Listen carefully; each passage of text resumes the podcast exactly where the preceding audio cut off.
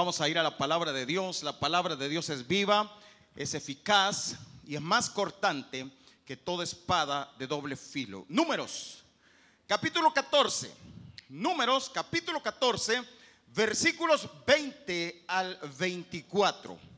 Números, capítulo 14, versículos 20 hasta el 24. Vamos a ir a esa palabra que es viva y que es eficaz. Y que esta mañana le pido a mi Dios que nos dé oído para oír. Que podamos tener ese oído para oír. Porque una palabra puede cambiar el destino de nuestra vida. Una sola palabra puede transformar tu vida. Una sola palabra que sale de la boca de Dios puede crear cosas de la nada. Por eso abra sus oídos y si el diablo le pone sueño, repréndalo. Repréndalo, decir, te reprendo, Satanás. Y se le va el sueño. Vamos a la palabra, dice la palabra del Señor. Entonces Jehová dijo, yo lo he perdonado conforme a tu dicho, mas tan ciertamente como vivo yo y mi gloria llena toda la tierra, todos los que vieron mi gloria y mis señales que he hecho en Egipto y en el desierto, y me han tentado ya diez veces y no han oído mi voz, no verán la tierra de la cual juré a sus padres. No, ninguno de los que me han irritado la verá. Pero a mi siervo Caleb, por cuanto hubo en él otro espíritu y decidió ir en pos de mí, yo lo meteré en la tierra donde entró y su descendencia la tendrá en posesión. Palabra de Dios. Padre, en el nombre de Jesús, gracias por tu palabra. Nos encomendamos a tu gracia, a tu favor, Espíritu Santo, llénanos, envuélvenos, dirige este mensaje, sé tú hablando, ministrando, trayendo luz, liberación, Señor, rescatando nuestros corazones y mentes, que tu palabra, Señor, levante nuestro ánimo esta mañana. En el nombre de Jesús, amén y amén. Tome asiento, por favor. Estoy convencido, más que nunca, que en la vida hay que conquistar. Ah, yo me acuerdo que he escuchado este mensaje, el que quiera celeste que le cueste. Y, y, es algo que de verdad necesitamos entender que en la vida es de luchar, batallar por lo que queremos. No es de quedarnos simplemente esperando que otros luchen o esperando que otros tomen la decisión, sino tenemos que ser aventados, tenemos que ser eh, arriesgados, tenemos que lanzarnos en las cosas de la vida, porque si no, no se consigue nada. Tenemos que entender, hermano, aún las mismas promesas que Dios nos ha dado, hay que conquistarlas. Las promesas se conquistan. Diga el que tiene la par, las promesas se conquistan. No podés estar viviendo creyendo, Dios me dijo y no me dio nada. Ve y conquístalos. Si Dios te dijo, pues ve y conquista. Ve porque hay enemigos alrededor. Hay enemigos que te quieren destruir. Tenemos la historia en la Biblia cuando Dios les dio una promesa y les dijo, yo los voy a llevar a una tierra que fluye leche y miel. Yo los voy a introducir en esa tierra. Yo voy a llevarlos a una tierra poderosa, eh, eh, llena de, de, la vegetación es poderosa, fluye leche, fluye miel en esa. Su, su, fruto es grande, yo los voy a llevar, los voy a introducir en una, en una tierra grande. Y ustedes van a ser grandes. Y ustedes, yo estaré con ustedes. Y, y hermano, los llenó de promesas. El Señor los llenó de promesas. Pero ¿sabe qué? Cuando hablamos de actitud, diga conmigo actitud, es lo que más necesitamos hoy en día para conquistar promesas. Actitud. Su actitud es muy importante. La Biblia le llama otro espíritu. Aquí habla del otro espíritu. Y no quise, yo le titulé a este mensaje una actitud diferente. No quise ponerle otro espíritu porque se me pueden confundir creyendo que es otro diferente al Espíritu Santo. Pero cuando habla de otro espíritu, habla del espíritu humano, de otra actitud. Por eso la versión que leímos dice, o, que vamos a ver, eh, dice una actitud diferente. Una actitud Usted debe tener una actitud en la vida, ante las cosas de la vida. Su actitud o le abre puertas o le cierra puertas.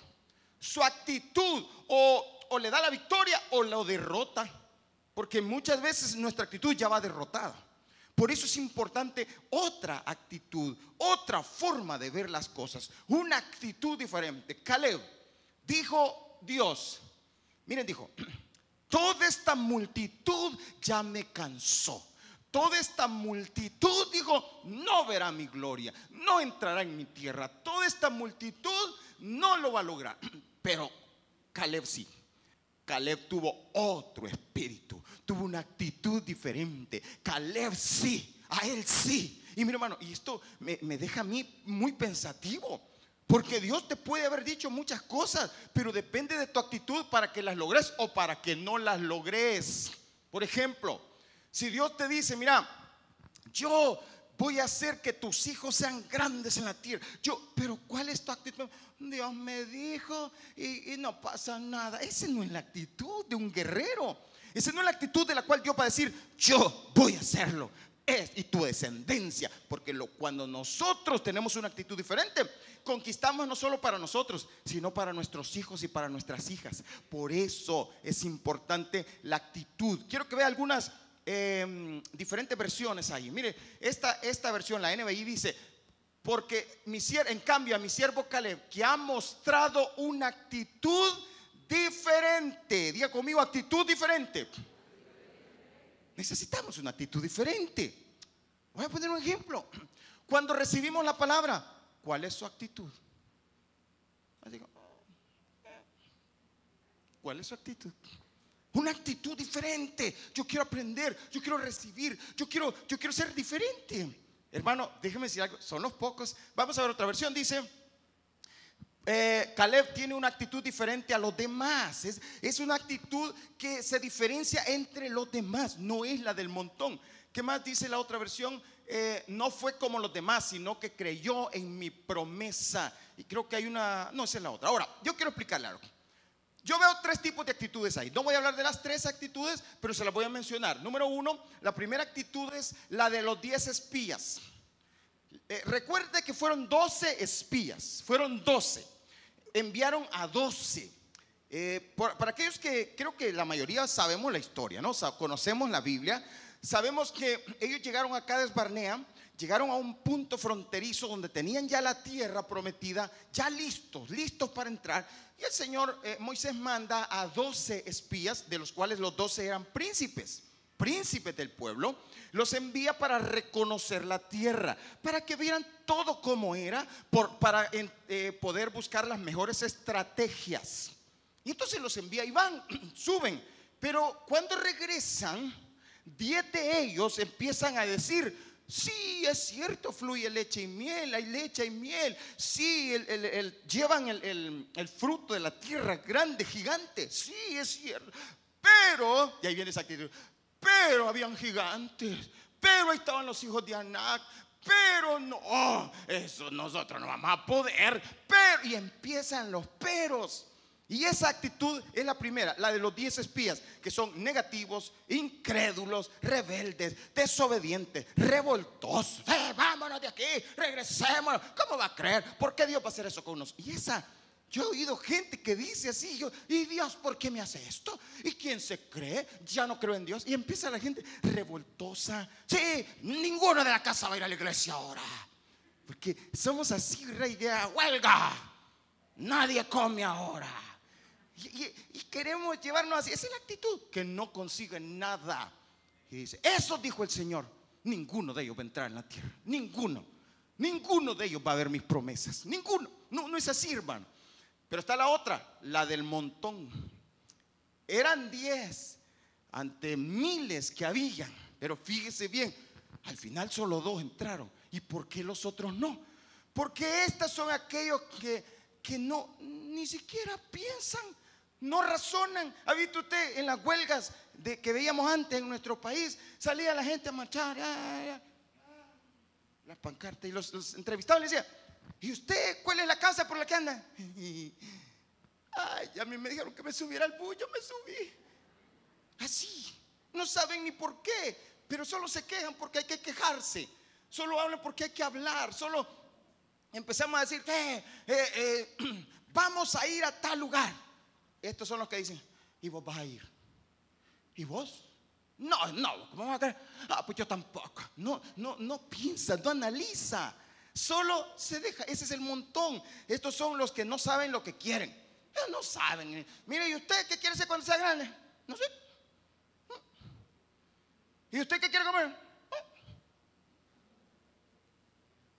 Este, este son del que el, novio le dice, ¿te querés casar conmigo? No, saben nada. Se parece a las generaciones modernas. No saben nada. ¿Querés tal cosa? Y ya está. Nunca Esos son los del montón. No se esfuerzan por nada. Estos son los que no se quieren esforzar.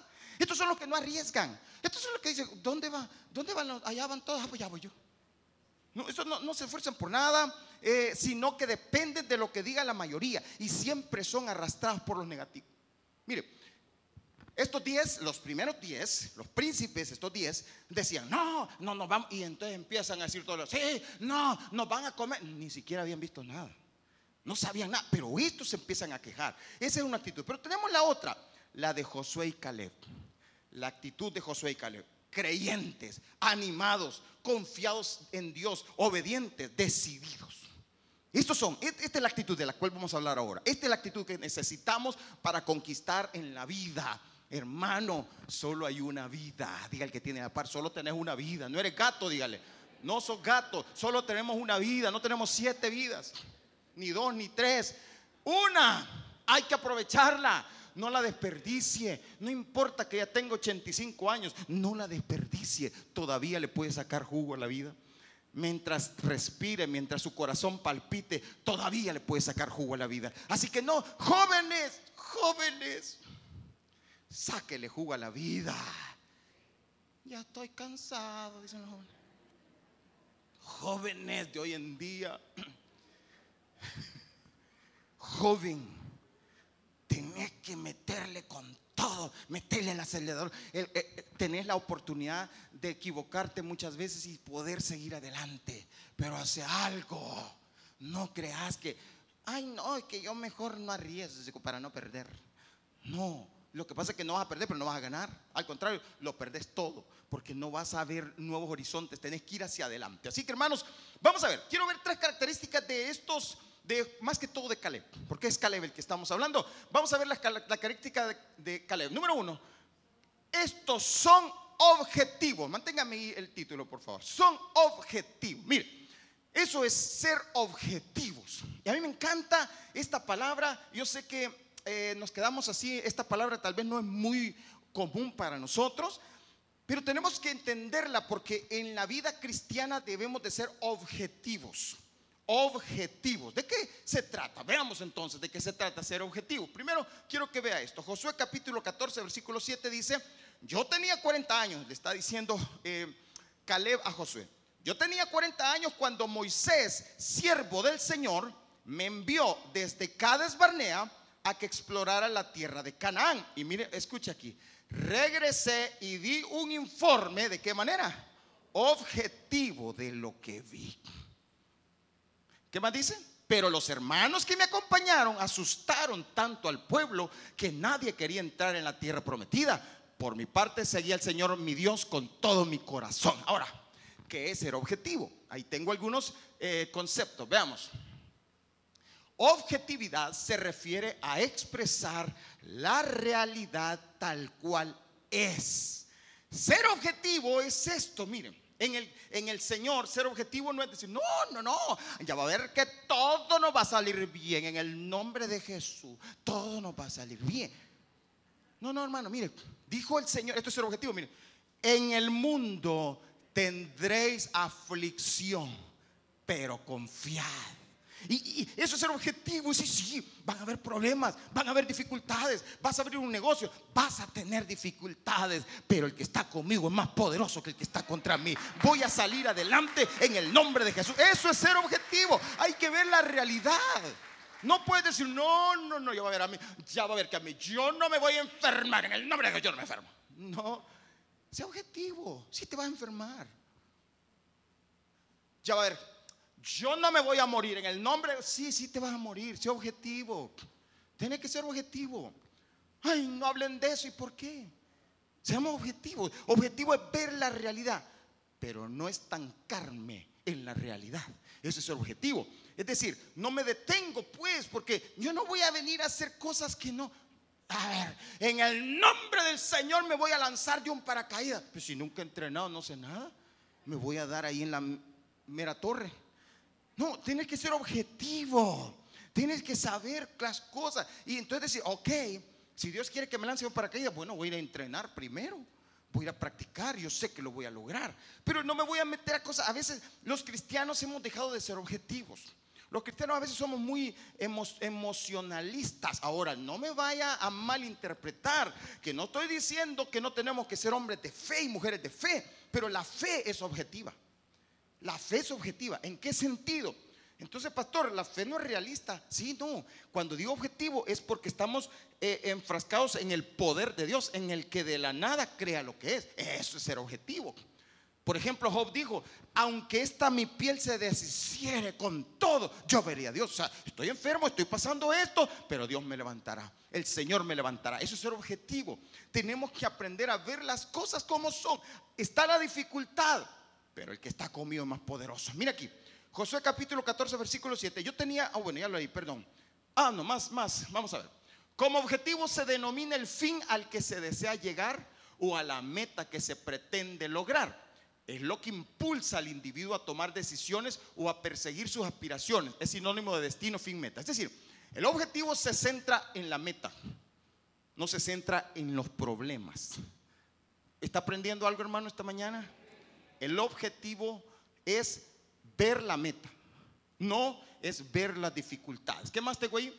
Objetividad es también alguien que se expresa sin que su manera de pensar o sentir influyen en sus ideas o opiniones. Hay personas que, ay, no, no, ay, yo, va a ser una rifa.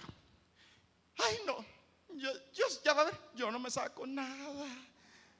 Si una paliza rifan, esa sí me la gano, ya va a ver. No, no, sea objetivo, hermano. Miren, está nosotros. Esa me la gano porque me la gano. Y salen frustrados. Hubo amaño, hubo amaño. No, no, no. No, es que hay que ser objetivos. Usted sabe que como puede ganar o puede ganar, pero Dios puede darle a usted esa bendición, así o de otra manera. E-, ese no es el problema. Tenemos que ser objetivos. Em, ¿Qué más? La objetividad está desligada de los sentimientos y de la afinidad que una persona pueda tener con respecto a otro individuo, objeto, situación. Sí, no es sentimentalismo. Ya va a ver, hermano, ya va a ver.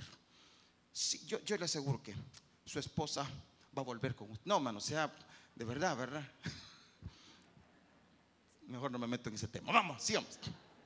Ahora veamos lo contrario a objetividad. ¿Qué es lo contrario a objetividad? Es la subjetividad. Ser subjetivo. ¿Y qué es ser subjetivo? Para que vayamos comprendiendo mejor. Se dice de lo basado en sentimientos personales como la intuición. Ay, mira que yo, yo siento que hoy va a ser. Hoy es el día. Siento aquí, aquí, mira, aquí me está haciendo, me reverberé aquí, mire. Hoy, hoy. No, no, no, mire, eso es ser subjetivo. Pero usted sabe que no, no está pasando nada, realmente no. Ahora, repito, no significa que no me baso en la fe, porque la fe es objetiva. La fe se basa en el poder de Dios. Ahí sí, pero no es lo mismo ser hombre o mujer de fe que aquel que, ay, hoy siento, que, se deja llevar por los sentires. por ejemplo, hermano, a mí viene alguien y me dice, Dice el Señor que usted va a ser bendecido. Mire, hermano, sea quien sea, ¿sabe qué? Yo le digo amén, porque escrito está. Yo sé que sí, escrito está. Están las promesas de Dios. Pero si alguien viene y me dice, mire, dice el Señor que usted le tiene que llevar flores y que tiene que comprarle las mejores y, y, las va a llevar a otro lugar, entonces, mire, momento. Yo voy a ser objetivo. La Biblia dice que por ahí andan muchos falsos profetas y yo tengo que aprender a ser objetivo, no creer a todo. Dice la Biblia, probad los espíritus si son de Dios. No es que le voy a creer a todo, tenemos que probarlos. Y eso es ser objetivo. No, no Dios me dijo. No, no, hay que ser objetivo. Así que veamos ahora. Filipenses capítulo 3, mire este es objetivo. Filipenses 3. Para que usted pueda conquistar, hermano, tiene que saber si va a haber dificultades, hermano. Van a haber problemas. Hermano, mire, mire, mire, hay mucha gente que se mete a servir, pero no con objetividad. Y al primer problema, ah, no, oye, pues hermano, siempre hay problemas. Con que las hay en su familia, no las va a haber en esta gran familia. Siempre van a haber problemas. Siempre. Pero ¿sabe qué? Si usted le saca provecho, va a salir bien madurito de aquí. Bien, bien madurito. ¿Sabe que unos con otros eh, nos vamos a hacer madurar. Y eso es bien importante. Filipenses 3.12 dice, no es, dijo el apóstol Pablo, no es que ya lo haya conseguido todo. Eso es el objetivo, mire. O que ya sea perfecto. No, no. Sin embargo, sigo adelante, esperando alcanzar aquello para lo cual Cristo Jesús me alcanzó a mí. Versículo 3, hermanos, no pienso que yo mismo lo haya logrado ya. Más bien una cosa hago olvidando lo que queda atrás y esforzándome por alcanzar lo que está delante, sigo avanzando hacia la meta para ganar el premio que Dios ofrece mediante su llamamiento celestial en Cristo Jesús. Estos son los que conquistan objetivos. No, no, no es que ya ya no necesito nada. ¿Cómo no? Sigue avanzando, sigue luchando, sigue buscando a Dios. Vamos a tener adoración este miércoles, vamos a tener oración el próximo miércoles, vamos a ir a orar allá a la montaña. Sea objetivo, busque a Dios porque verá los resultados. Vamos a lo segundo. Lo segundo, avanzan en función de las promesas de Dios. Avanzan. ¿En función de qué? De las promesas. Ahí están las promesas, hermano. Las promesas del Señor mías son. Diga el que tiene a par, las promesas de Dios son mías. ¿Cuántos de verdad creen que las promesas de Dios son suyas? Vaya y conquístelas. Vaya y conquístelas. No, no, no son que Dios me dijo, vaya y conquístenlas. Si para, los que se van a casar, si no te ha dicho que se quiere casar, pues, pues, pues mira, que sé cómo es. Vaya y conquiste. Dígale, o te casas o me caso con el primero que venga. Y le aseguro que le va a decir que sí. Vaya y conquiste. vaya y conquiste. No se quede de brazos cruzados, hermano. Me dijeron, me llamaron, me dijeron que me iban a dar el préstamo, pero ya pasaron tres meses. Vaya y pregunte. Toque puertas, empuje, pero no se quede de brazos cruzados. Tiene que conquistar, las promesas se conquistan. Dios me dijo que esto es del, Señor. Ah, hace poco estaba, em, había algo que Dios había puesto en el corazón de mi esposa. Y entonces, ah, en este año de, de, eh, de, cosecha, en este año de cosecha. Entonces mi esposa dijo, y, yo de verdad le digo algo, mire, yo veo que cuando Dios, cuando mi esposa le pide algo a Dios, Dios se lo concede. Y ella, eso, y eso, y eso. Y yo le decía, mira, no podemos, pero yo quiero eso. Y yo quiero eso, y yo quiero eso. Y entonces vino, un día de estos estábamos ahí viendo y se empieza a abrir la oportunidad. Le voy a cantar el milagro, pero no le voy a contar el santo. Y se empieza a abrir la oportunidad de, lo que mi esposa quería.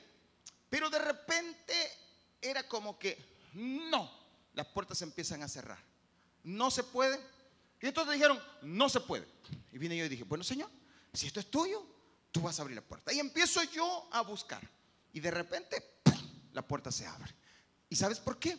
Porque ahí están las promesas. Porque las promesas son verdaderas. Dios no miente, pero empuja, busca, llama para que se abran las puertas. Dios no miente, Dios no, no te va a mentir. Dios te ha dicho y lo va a hacer. Pero también puede decir, nunca más voy a hacer eso yo. También te lo puede decir. Le dijo el Señor a Elí, yo había dicho, pero ahora nunca yo tal haga. ¿Y sabes por qué? Porque si tú no buscas, si tú no, te, empujas, si tú no eres de los que avanzan en función de las promesas, mira lo que dice ahí, un hombre de conquista recuerda las promesas de Dios, no para coleccionarlas, sino para vivirlas. Es la punta de lanza para ir tras la conquista de cualquier desafío y adversidad. Hebreos 11 nos habla de aquellos que por la fe alcanzaron promesas. Ellos se basan en las promesas. Caleb se basó en la promesa. Josué capítulo 14, versículo 6 dice, y los hijos de Judá vinieron a Josué en Gilgal. Y Caleb, hijo de Jefones Ceneseo, le dijo, tú sabes, le dijo a, Josué, tú sabes lo que Jehová dijo a Moisés, varón de Dios, en cada parnea tocante a mí a ti. Versículo 9. Entonces Moisés juró diciendo, ciertamente la tierra que oyó tu pie será para ti. Y ahí está la promesa. Y para tus hijos en herencia perpetua, por cuanto cumpliste siguiendo a Jehová mi Dios. Versículo 12. Dame pues ahora. Mire, mire a Caleb. Caleb en este momento tenía 85 años. Caleb en este momento estaba, ya no era el jovencito, el, el, hombre de 40, ahora era un señor de 85. Y le dice, dame pues ahora este monte del cual habló Jehová aquel día, porque tú oíste en aquel día que los anaseos estaban ahí y que hay ciudades grandes y fortificadas. Quizá Jehová estará conmigo y yo y los echaré como Jehová ha dicho. Josué entonces le, dijo, lo bendijo y dio a Caleb, hijo de Jefone, a Hebrón por heredad. ¿Por qué tuvo Hebrón? Porque peleó basados en las promesas. Eh, 2 Corintios 1:20 dice, todas las promesas que ha hecho Dios son sí en Cristo. Así que por medio de Cristo respondemos amén para la gloria de Dios. ¿Cuántos dicen amén, hermano? Dile que tiene la par, todas las promesas de Dios son tuyas. Y tercero, lo tercero, vamos a lo tercero, siempre se fortalecen en Dios, siempre. Los conquistadores, como Caleb, los de la actitud, eh, recuerde, que estamos hablando de esa actitud diferente. La actitud diferente, primero, eh, ¿cuál es lo primero? Son objetivos. Hay que ser objetivo, hermano. No, no, no hay que ser de aquellos, ay, bien, eh, almáticos, sino objetivos. Segundo, avanzan en función de las promesas de Dios. Estos avanzan porque saben que hay promesa ahí. Hay promesa de por medio y yo voy tras esa promesa. Y tercero, siempre se fortalece en el Dios. El argumento de Caleb era que Dios estaba con ellos. Nunca ignoró los gigantes, fíjese bien, nunca ignoró los gigantes. Lo que sucedía con Caleb era que los gigantes no determinaban su fe, pues estaba convencido de que Dios estaba con él. Nunca es que yo no sepa que voy a tener problemas. Claro que sí. Los que se van a casar deben de saber eso. Yo recuerdo que un pastor decía que, que él a los que se iban a casar los llamaba y, y el objetivo que él siempre llevaba era desanimarlos. Para que si no lograba desanimarlos era porque de verdad se querían casar. Entonces, esta es una de las cosas que tenés que tener claro. Vas a tener problemas en la vida, sí. Vas a tener problemas en el trabajo, sí. Vas a tener problemas en la iglesia, sí. Vas a tener problemas en, el matrimonio, sí. Sí, y muchos de aquí pueden decir amén. Pero ¿sabes qué? El que está contigo es más poderoso que el que está contra ti. Y eso es lo que te tiene que sostener. Te tiene que sostener que el Señor ha dicho, y yo estaré con vosotros todos los días. Eso es lo que te tiene que sostener. Dios está contigo. Vamos allá a 1 Samuel capítulo 30, versículo 6. Primera de Samuel 36. Vamos, ya estamos cerrando. Y David se angustió mucho, mira. Y David se angustió mucho porque el pueblo hablaba de apedrearlo, pues todo el pueblo estaba en amargura de alma, cada uno por sus hijos y por sus hijas, porque los se habían llevado, ellos habían salido a la guerra, los hombres, y se habían quedado las mujeres y los niños. Llegaron los amalecitas y se llevaron eh, secuestrados a las mujeres y a los niños. Y cuando regresaron, todos se amargaron y querían matar a David porque era el, líder. Y dice, mas David se fortaleció en Jehová su Dios. Mire, mire, ¿Cuántas veces te pasa que en medio de una situación difícil en la vida, a veces nos ponemos así, no, nada, ya ves, por gusto, y vos que ahí orando y orando, por gusto, Dios ni te oye. ¿Se ha fijado usted? Pero qué lindo es cuando alguien se fortalece en Dios y dice, espérate, espérate, que lo mejor está por venir. Y no soy político, pero espérate, espérate. Dios está con nosotros. Dios está conmigo. El que está conmigo es más poderoso. Y comenzamos a declarar que vamos a salir adelante. Pero el que no se fortalece en Dios decae. Y dice acá, Mas David se fortaleció en Jehová su Dios, versículo 7. Y dijo David al sacerdote Abiatar, hijo de Ahimelech, yo te ruego que me acerques el efod. Y Abiatar, así era la manera como hablaba Dios con ellos. Y Abiatar acercó el efod a David. Y David consultó a Jehová diciendo, ¿perseguiré a estos merodeadores? ¿Los podré alcanzar? Y le pregunta y le consulta. Y él le dijo, o sea, Dios, síguelos, porque ciertamente los alcanzarás y de cierto librarás a los cautivos. Cuando tú te fortaleces en Dios, cuando tú en vez de desesperarte y decir cosas y maldecir, te fortaleces en Dios, la respuesta va a venir de Dios. Y Dios te va a hablar y te va a ministrar y te va a mostrar el camino. Pero tenemos que salir, ser, ser objetivos. Tenemos que aprender a vivir eh, basado en las promesas, pero también tenemos que aprender a fortalecernos siempre en Dios. No, no, no te, no esperes que te, hermano, eh, hermano músico, venga, hermano, no espere que alguien ay, ay, pobrecito, no se preocupe, hermano, fortalecete en Dios. Ya estamos grandecitos como para esperar que alguien nos llegue a chinchinear. ¿Sabes qué? Vamos a fortalecernos en Dios. Para eso tienes el poder de la oración. Para eso tienes al Espíritu Santo. Para eso tienes la gracia de Dios. Para eso cuentas con el favor de Jehová. ¿Para qué? Fortalecete en Dios. Estamos, eh, yo no sé usted, hermano, pero yo he pasado situaciones difíciles. Miren, cuando a uno se le muere un ser querido, pero bien cercano, como un esposo, la esposa, una madre, eso duele y es duro. Y hay momentos, y está un momento en que usted está con, eh, en, la vela y, y llega mucha gente a consolarlo.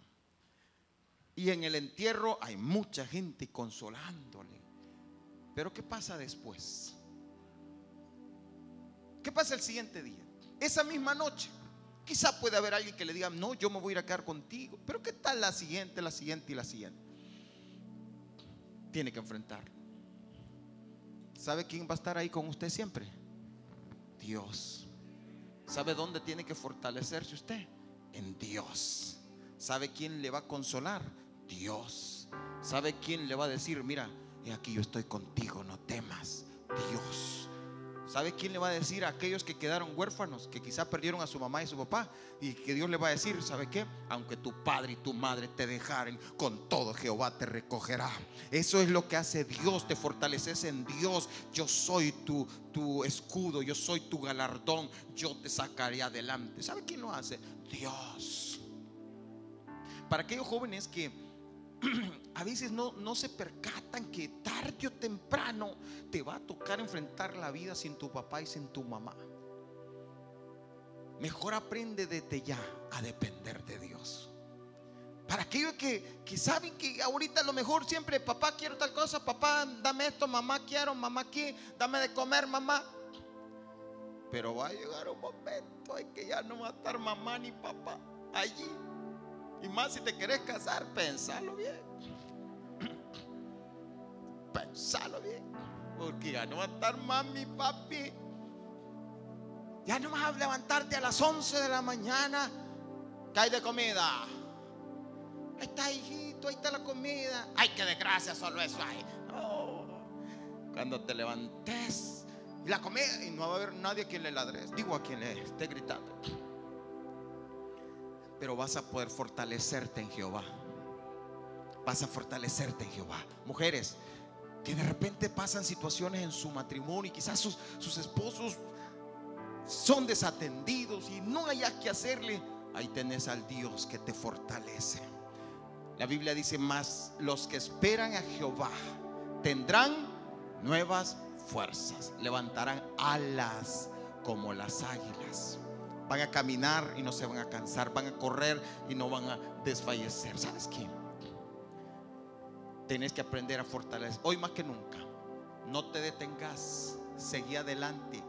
Porque te esperan las bendiciones de Jehová, porque te esperan las promesas de Dios, porque te esperan grandes cosas, porque el que está contigo es más poderoso que el que está contra ti, porque el Dios todopoderoso te sostendrá de su mano derecha, porque el Dios todopoderoso es el que estará contigo en medio de las tormentas. Dios no ha dicho que no vamos a pasar dificultades, sino que le ha dicho, aunque pases por el fuego, no te vas a quemar. Cuando pases por las aguas, no te vas a ahogar. Porque cuando te toque pasar el mar rojo, cuando te toca atravesar ese mar, el Señor dice, ahí estaré yo y verás mi mano poderosa, verás mi poder obrando, verás milagros, verás cosas poderosas en medio de tu vida. Vas a ver cómo yo hago de lo que no es lo que es. Vas a ver cómo yo comienzo a obrar. Eh, estás pasando un proceso de enfermedad. ¿Sabes que Ahí está un Dios que te dice, yo soy Jehová, tu sanador. Es el Señor que hace milagros aquí, hoy, hoy, en este momento como los hizo hace miles de años. Es el mismo Dios. Vamos, ponte de pie esta mañana, ponte de pie y vamos a glorificar a Dios y le vamos a pedir a nuestro Dios eso. ¿Sabes qué? Vamos a conquistar. Te quiero desafiar algo esta mañana. Ve y conquista. Tres amenes, tres amenes. Te lo voy a repetir también. Ve y conquista. Quiero que se lo diga así. Mire, venga hermano Darwin. Quiero que me haga un favor. Haga esto con su hermano que tiene la par. Póngale la mano y dígale, ve y conquista. Vamos, dígaselo por favor. Ve y conquista. Dios va contigo. Ve y conquista. Pero para eso te quiero decir algo. Necesitas tener una actitud diferente. ¿Me está escuchando? Usted no va a conquistar con la misma actitud que se ha manejado en este momento. No, no. Necesitamos una actitud diferente necesitas una actitud totalmente diferente a la que has tenido. Tienes que ser arriesgado, aventado, creyente. Saber cuáles son las promesas. Saber que este año 2022 Dios nos ha dicho que es el año de la cosecha. Y si es el año de la cosecha, no lo desperdicies. Te va a doler cuando termine el año y Dios te dé otra promesa y no viste tus cosechas. Te va a doler. ¿Quieres ver la cosecha? Cree en Dios. Ya no vivas pensando cómo le va a ir al FAS y eso, ¿qué? Déjalo. ¿Sabes qué? Hay mucho. No, en serio. Te digo en serio esto, mira. ¿Por qué tenés que estarte quebrando la cabeza por porque hoy comienza la